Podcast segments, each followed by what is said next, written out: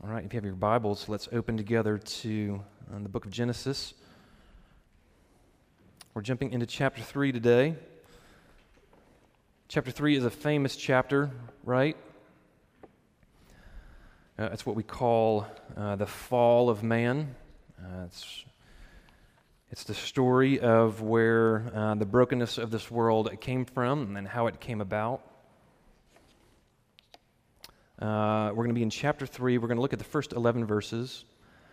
And then we're also going to look at verse uh, 21. We're going to do two sermons on uh, Genesis chapter 3. This is one of those chapters, uh, it, it's one of those watershed passages. There's, there's so much here. Uh, we could spend a month on it. We're going to spend two Sundays. Uh, today we're going to focus on just one aspect of, of, chapter 3. And let me kind of introduce it, introduce it this way. Uh, there was there was this trend on social media a number of years ago, you know, that kind of caught the world's attention, and here's how it looked. Uh, a father was very, very frustrated at his, you know, young son's grades and their academic performance in school. So what the father did was, he gave uh, his sons uh, very embarrassing haircuts, and he did it on film. Uh, and what he also recorded on film the reason why he was giving them these, these awkward and embarrassing haircuts. Uh, and then he sent his sons to school that day. Uh, there was another video of, uh, of another parent uh, who found out that his son was bullying at school. So, again, all of this is on film, like on a, on a smartphone. Uh, he made his son run to school the next day, which was about a mile away from their home, and it was raining and he filmed it the whole way. And he put that on, on YouTube. Uh, there's another parent who is frustrated with their uh, child's addiction to social media. So uh, this parent uh, took their, their child's smartphone and put it on a stump. And um, using her social media account, she got her shotgun and she filmed herself uh, shooting uh, her son's smartphone with a shotgun, you know, turning it to powder right? Um, all of those stories and every, all of the parents in, involved in each of those stories said, said almost the same thing about what they were doing. Um, we're just doing old school parenting. This is just old school parenting. But we would call it something else, wouldn't we? That's not quite parenting. That's something else. Um, Genesis chapter 3 talks about this very thing. Uh, I'm actually going to begin in verse 25 of chapter 1. I want to include that passage uh, today. Uh, and then I'll jump in with verse 1 of chapter 3. Uh, so let's stand for the reading of God's word. Chapter 1, verse 25. And the man and his wife were both naked and were not ashamed. Chapter 3, verse 1. Now the serpent was more crafty than any other beast of the field that the Lord God had made. He said to the woman, Did God actually say, You shall not eat of any tree in the garden? And the woman said to the serpent, Well, we may eat of the fruit of the trees in the garden, but God said, You shall not eat of the fruit of the tree that is in the midst of the garden, neither, neither shall you touch it, lest you die. But the serpent said to the woman, You will not surely die, for God knows that when you eat of it, your eyes will be opened and you will be like God, knowing good and evil. So when the woman saw that the tree was good for food, and that it was a delight to the eyes, and that the tree was to be desired to make one wise, she took of its fruit and ate. And she also gave some to her husband who was with her, and he ate. Then the eyes of both were opened, and they knew that they were naked. And they sewed fig leaves together and made themselves loincloths. And they heard the sound of the Lord God walking in the garden in the cool of the day.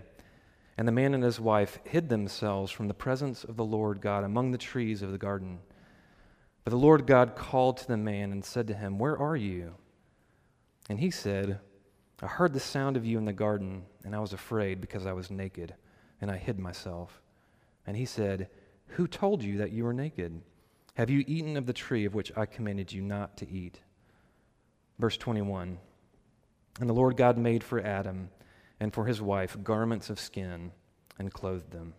This is the word of the Lord. Thanks be to God. You may be seated.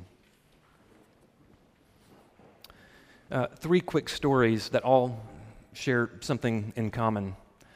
Uh, when I was in junior high, I got in trouble just one time, just once in junior high.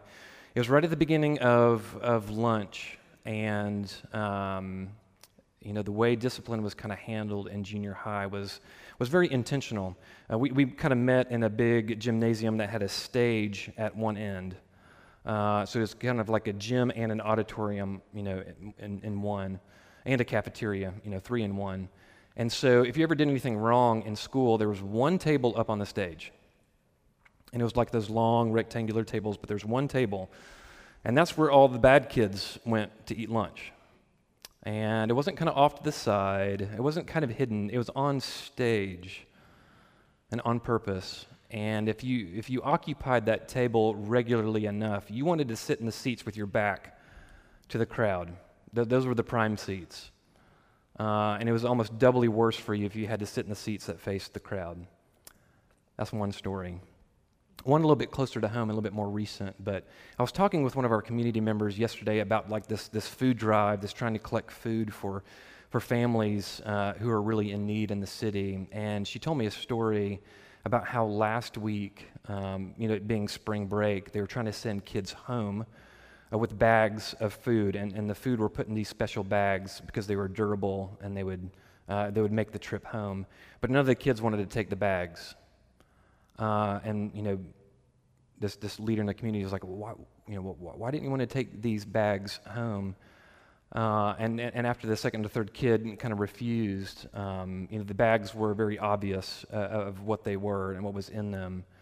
Um, the kids felt very uncomfortable taking the bags home in front of all of their peers and their friends and what that might communicate. Uh, that's, that's one story. Um, the other uh, story this week is, is this um, Do we worship this week or do we not? And then when I announced that we were having worship service, was there any turmoil? Was there any questioning in your heart of what do we do? Because what I tried to make clear was, hey, we're, we're, not forcing anybody into a decision today. You know, you as a household can decide one way or the other, no judgment. But when you're given freedom in moments like that, uh, do you feel free? What's that narrative that's going on in the back of your head? Jake said we, we can skip church if we're concerned about health reasons, but should we? Can we? Oughtn't we? What do all three of those stories have in common? This, this human struggle, uh, this human fight of internal shame and embarrassment. Of, you know, if I do something right? Or if I do something wrong, what are people going to think about me? You know, what was that table up on the stage? You know, if you got in trouble at school, that was the table of shame. You were on display. And why did you want the seat with your back to, the, to your peers? Is because you didn't want to look people in the eye, right? Because you were experiencing shame. Why didn't those kids want to bring those bags home from school? Because they already knew that they were poor. They already knew that they're struggling, but that was like a badge. That signaled to everybody that we're poor, and they were very uncomfortable with it. Some of us, when we're wrestling through, you know, do we go to worship today or do we not? We're wrestling with that, that internal struggle of, of shame is as if I don't, I'm going to feel bad. So I'm going to base my decision on how I'm going to feel after I make the decision and not before and not by what's right. We base everything off of shame. And what I want to suggest this morning is that, that shame is, is, a, is a narrator of all of our lives to different degrees. Some of us grew up in environments where uh, shame was more severe, it was more open, it was more of a struggle uh, than some. But all of us, to some degree, if you're a human being, we wrestle with shame. It's how we show up. But one writer says, his name's Jay Stringer, he's also a counselor, he says, Shame, if we let it be the narrator of our life, um, it's a cruel narrator. It's a brutal narrator. And in the gospel of Jesus Christ, we actually have something better than shame. It doesn't have to be the narrator of our life. And that sounds like good news, doesn't it? Uh, I want to look at two things uh, this morning. Uh, I want to look at um, the reaction from Adam and Eve. Um, that's the first point. Um, I want to look at our reaction, and the second, I want to look at God's response. So if you're keeping notes, that's, uh, that's also in your bulletin. Uh, you can keep notes there. Uh, I want to look at our reaction and then God's response. So, first, our reaction. Uh, when you think about this word shame, um, it, it's, it's a hard word to define. It's like trying to nail jello you know, to, to a wall. It's, it's, it's difficult to kind of put into words what, what is shame. And so I'm taking my definition of shame this morning from a counselor. His name's Ed Welch. He's got a book called uh, Interrupting Shame. And um, he's, he's a very, very wise counselor. His, this is his, his definition of shame it's that, that feeling of being unacceptable because of something you did, because of something done to you, or because of something you're associated with. Is that feeling of, of unacceptance, of being unacceptable because of something you did, or something done to you, or something you're associated with and that leaves you feeling exposed. That leaves you feeling uh, humiliated.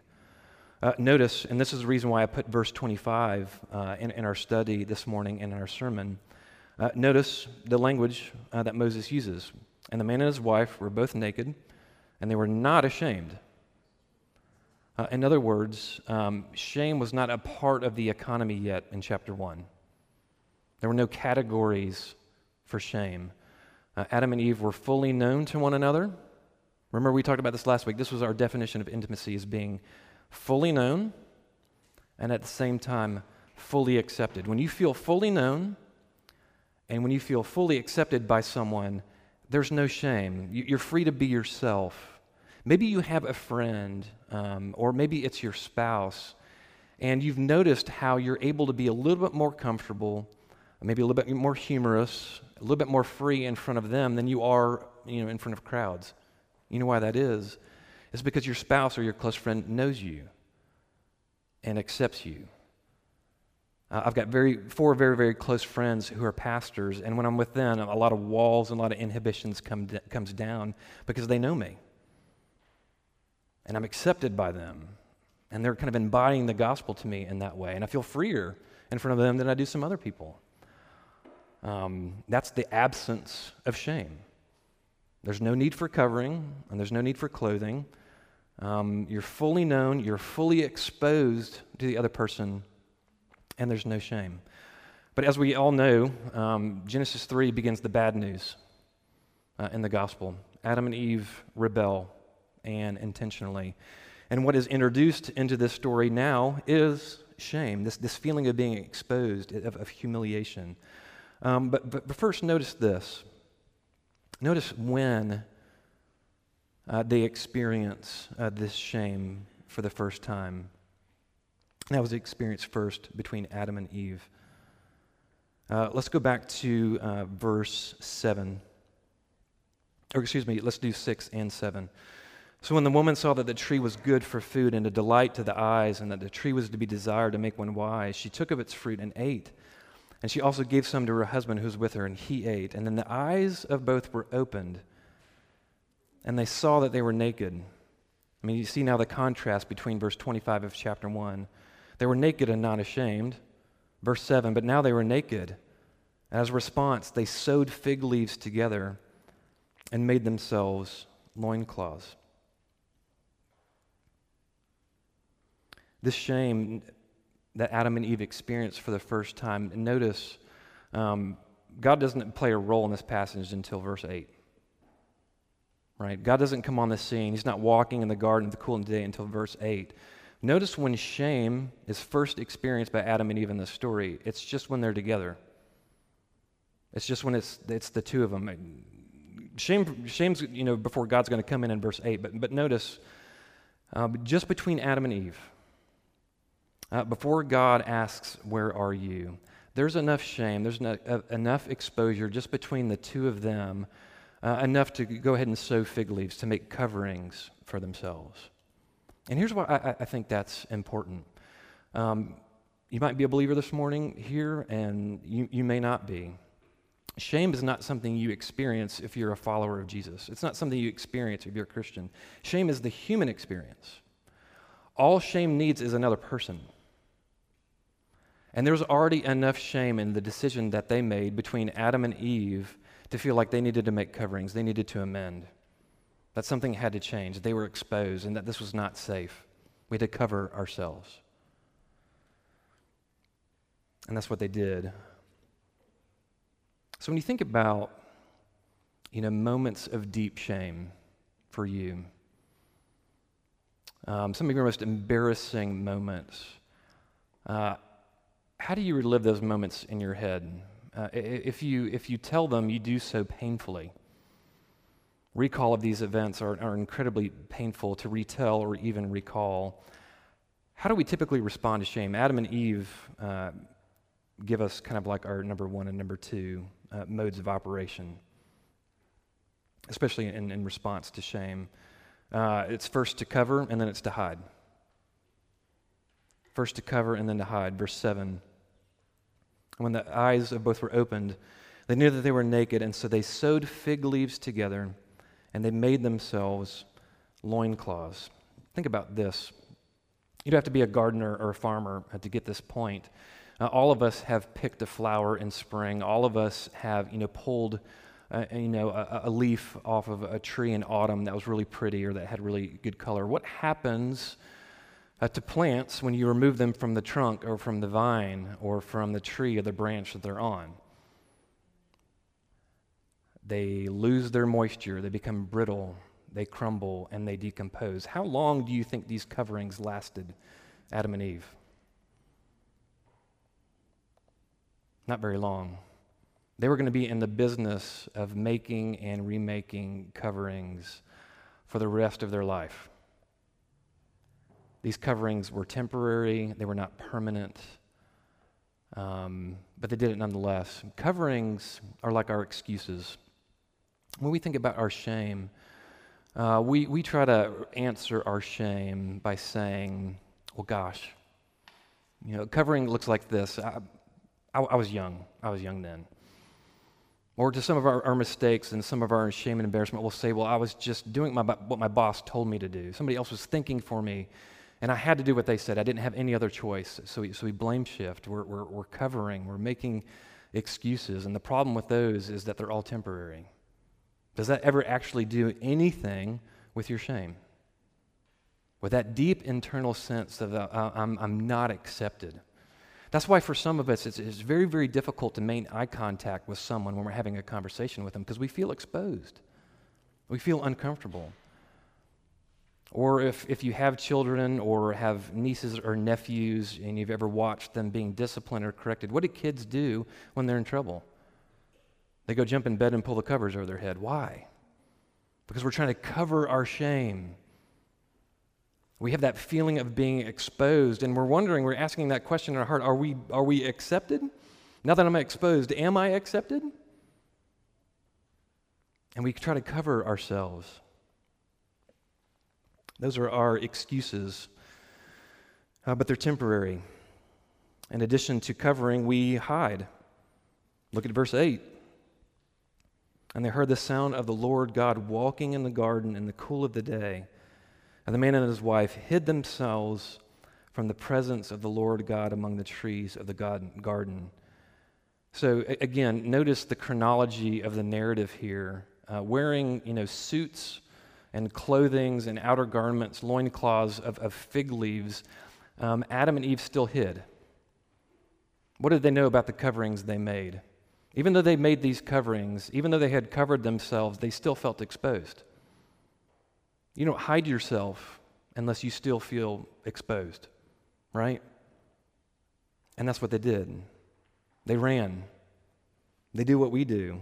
Um, when excuses run out, uh, when those fig leaves become brittle and start to decompose, we run and we hide.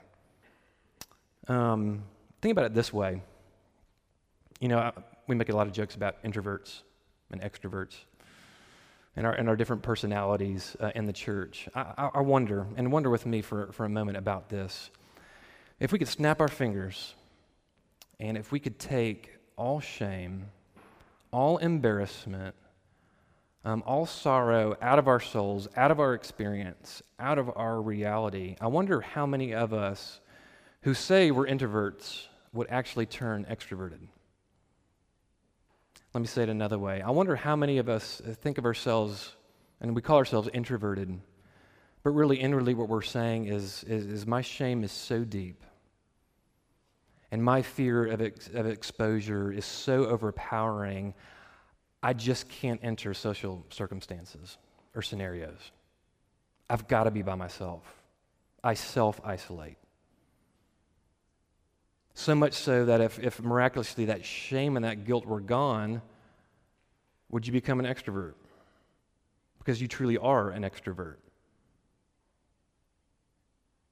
But we just call it introversion.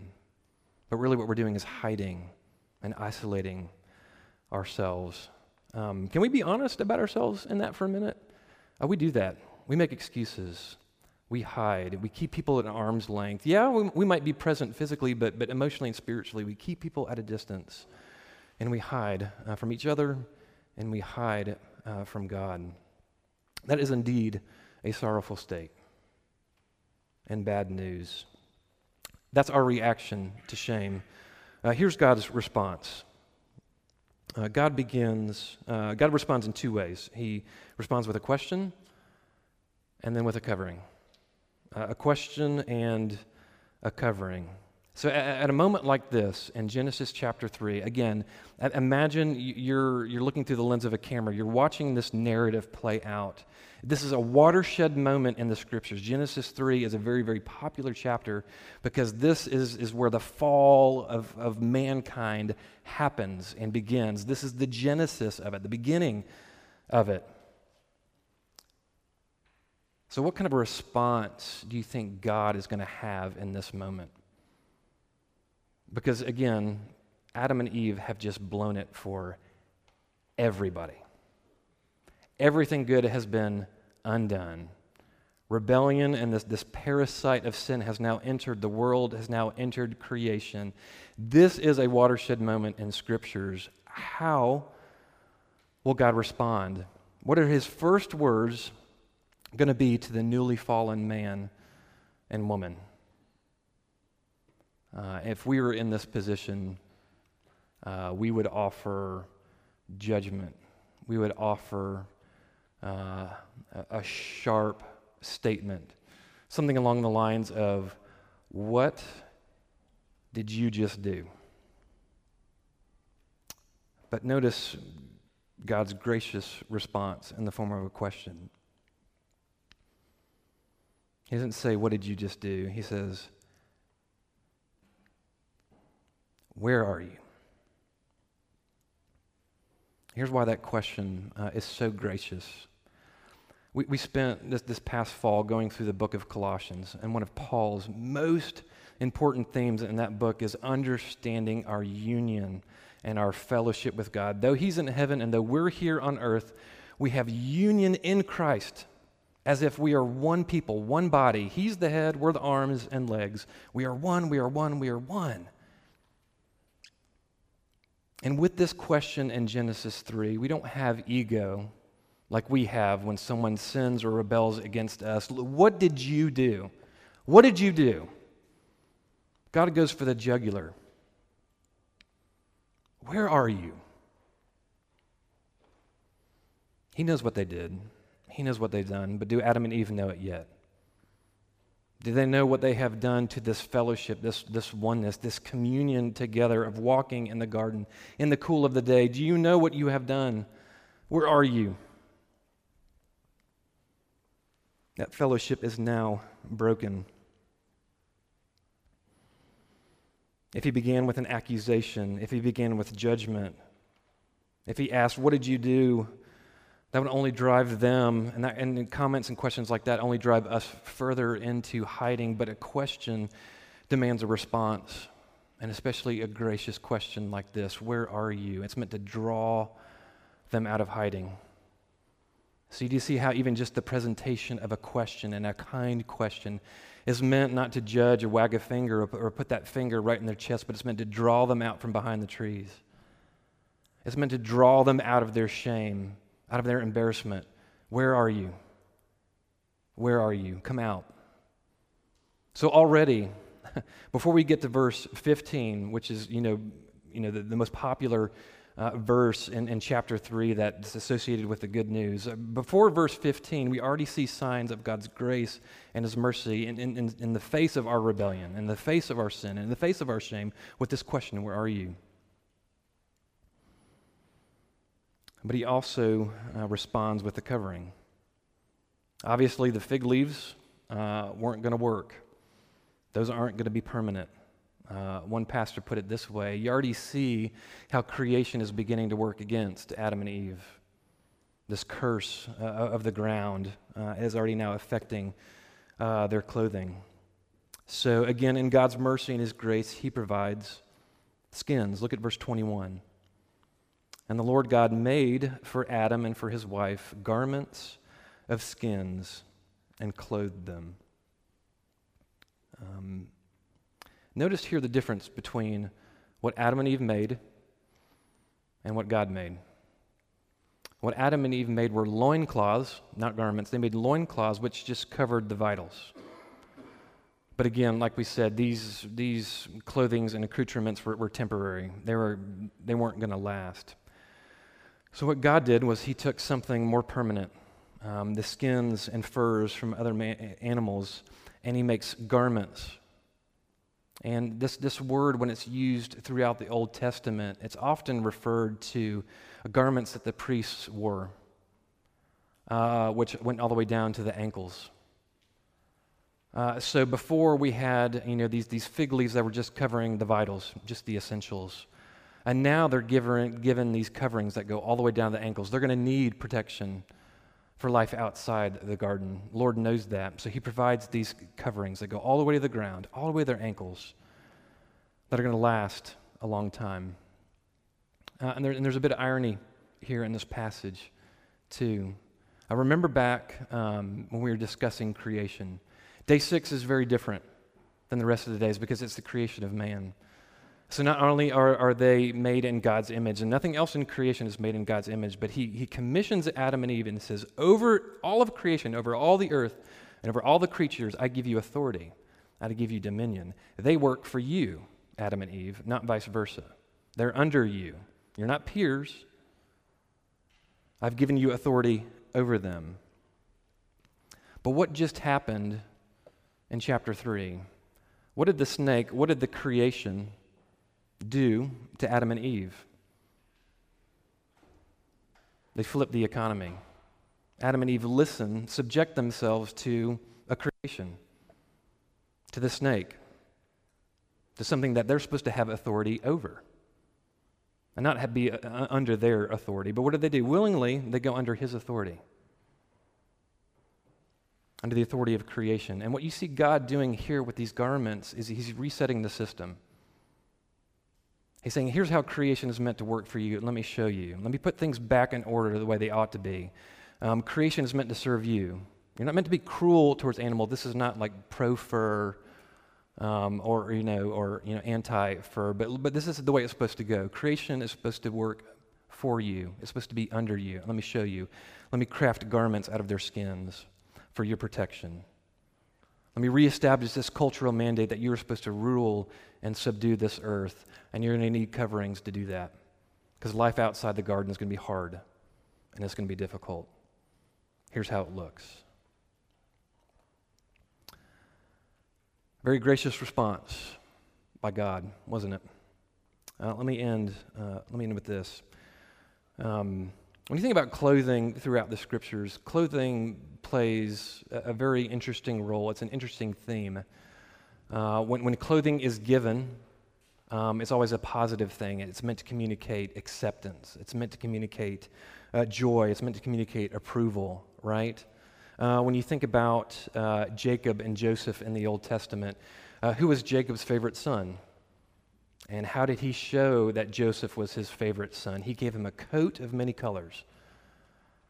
You know, signaling to his older brothers that Jacob is going to lead the family, or that Joseph is going to lead the family one day, uh, but that Joseph was special. Uh, when you think about um, the story of Jonathan and David, Jonathan was the rightful heir of the throne, right? being Saul's son, but he believed God that David was going to be the next king. So, what does Jonathan do? He takes his royal robes off and he gives it to David. And he dresses David's shoulders with the robe. Uh, think about the prodigal son.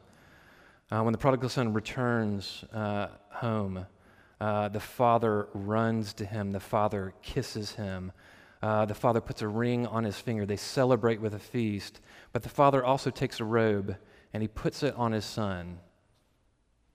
Again, signaling that acceptance, that joy, that approval. Uh, when people are clothed in the scriptures, it's always a positive thing. At the same time, when, when, when people are exposed, or when people are without clothes, um, when people are naked in the scriptures, um, it's usually associated with shame and with guilt um, and with exclusion. Um, we've got that in Genesis chapter 3. Uh, remember the story of Noah after the flood and his, his exposure uh, to his family. But in the Gospels, uh, the Gospel writers go to great length uh, to communicate that when Jesus Christ was crucified, he was, he was hung up on the cross without clothes.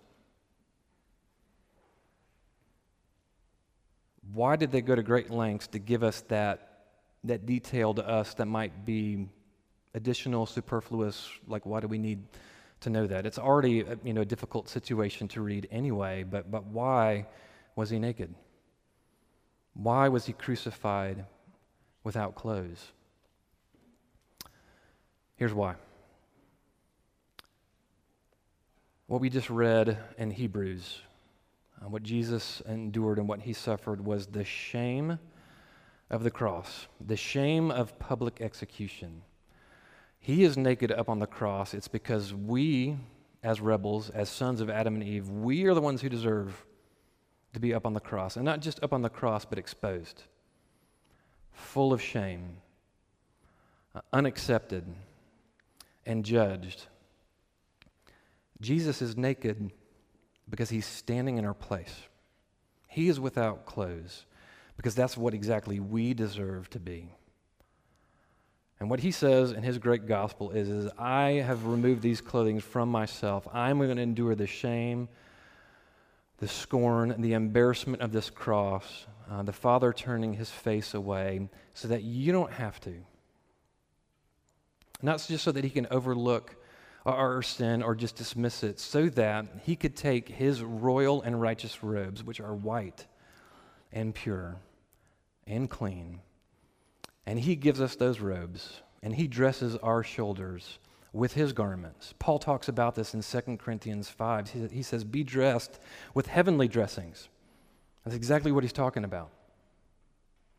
He's saying, Be clothed, not with earthly clothing, but with heavenly clothing. That's why Jesus was crucified without clothes, is so that we who are who struggle with shame, shame has been the narrator of our life, and, and we're, we're isolating ourselves. We're offering all of these excuses. What if there was something better than fig leaf excuses? And what if there was something better than hiding and isolating ourselves? What if there was a garment that could cover all of our shame, all of our sorrow, all of our embarrassment, that would communicate full acceptance? full approval and full joy. That's exactly what Jesus gives us in this gospel. Think about it this way. In the garden, we have Adam and Eve hiding behind a tree, full of shame, full of embarrassment.